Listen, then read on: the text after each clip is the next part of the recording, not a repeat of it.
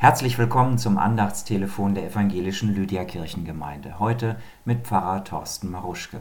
Heute die Unverbesserlichen. Ich gestehe, ja, auch ich gehöre dazu. Ich bin einer von denen, einer von den Unverbesserlichen, die es sich bequem eingerichtet haben in ihren Vorurteilen. Was Hänschen nicht lernt, das lernt Hans nimmermehr. Es macht meine Welt und den Umgang mit den Menschen so viel leichter, wenn ich schon weiß, was ich von ihnen zu erwarten habe. Vorurteile helfen ungemein.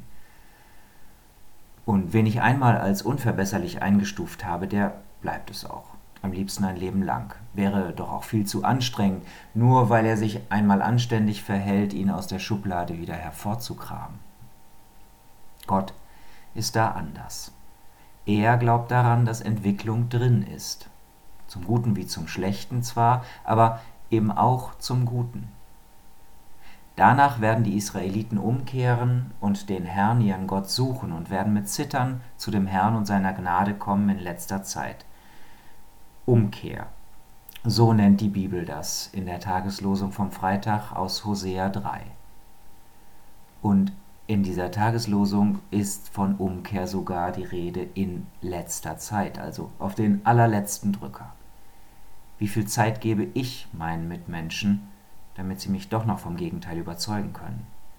Wie unverbesserlich bin ich in meinem Urteil gegenüber diesen vermeintlich Unverbesserlichen? Habe ich selbst mich nicht auch schon einmal verrannt in eine Idee und Zeit gebraucht, mich daraus wieder zu befreien? Der Mensch ist verbesserlich und nicht unverbesserlich, das weiß Gott.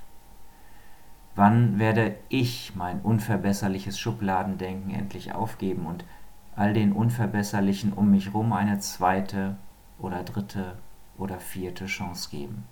Erst auf den letzten Drücker. Gott glaubt an mich und daran, dass ich verbesserlich bin. Da sollte ich doch mal besser zusehen, dass er recht behält, oder? Bleiben Sie gesund und munter.